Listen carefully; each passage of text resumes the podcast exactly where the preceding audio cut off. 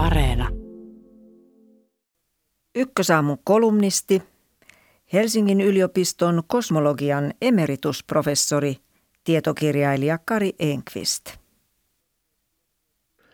Suomessa voimme olla ylpeitä monista asioista, mutta suomalaisessa eetoksessa on myös ripaus samaa kuin Eino Leinon runon tummassa, syntymässä säikähtäneessä. Arkailu, vastuun pallottelu ja säännösten suojaan piiloutuminen ei pandemia-aikana ole ollut tavatonta. Tällä toimintamallilla on pitkät perinteet. Kun 1800-luvun lopun sortovuosina Suomea ryhdyttiin venäläistämään, maamme eliitti vastasi tulkitsemalla lakia.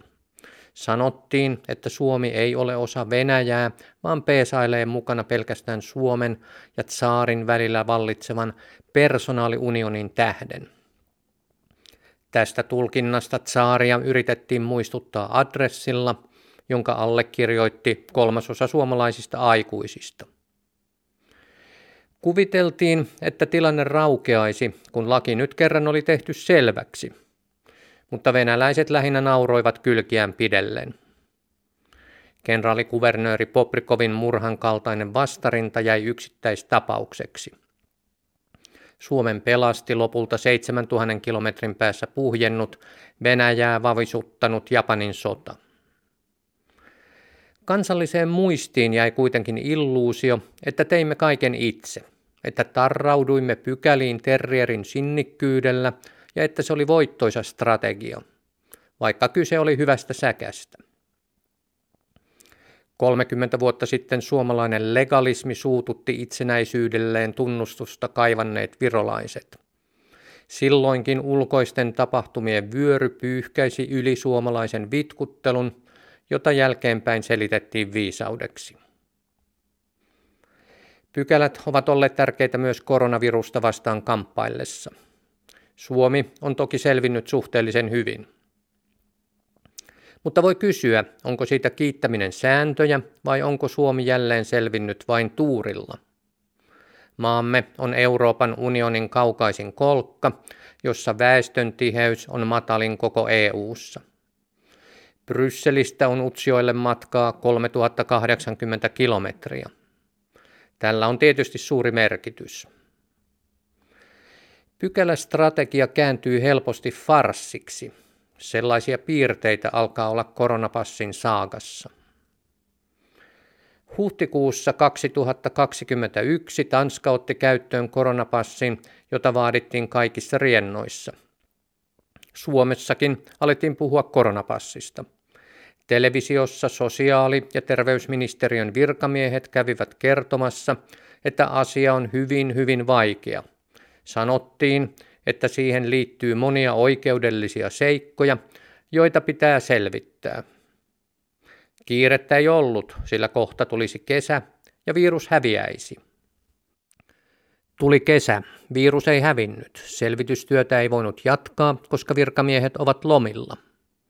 Virkamiehet palasivat lomilta, mutta kiirettä ei ollut, koska kohta tulisi syksy. Silloin kaikki olisivat saaneet rokotteen.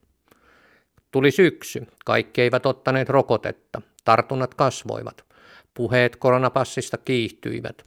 Muualla Euroopassa passi oli oletusarvoisena käytössä useissa maissa. Televisiossa virkamiehet kävivät kertomassa, että asia on hyvin hyvin vaikea.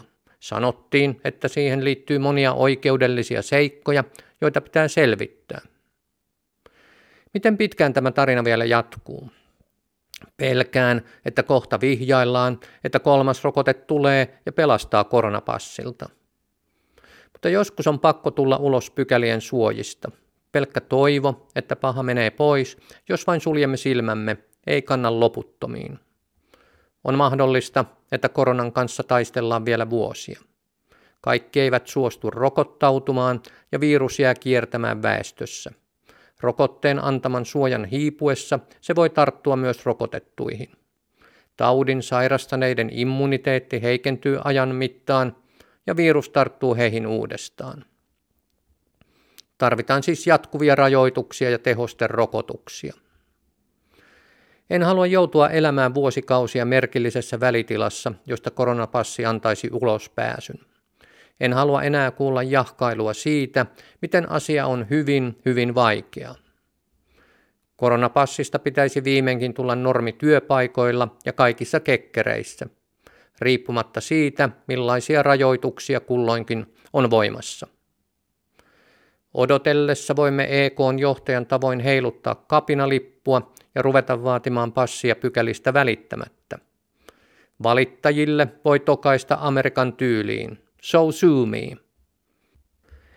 Leinon runon tumma parani säikähdyksestään tutustuttuaan ankeaan tuonelaan.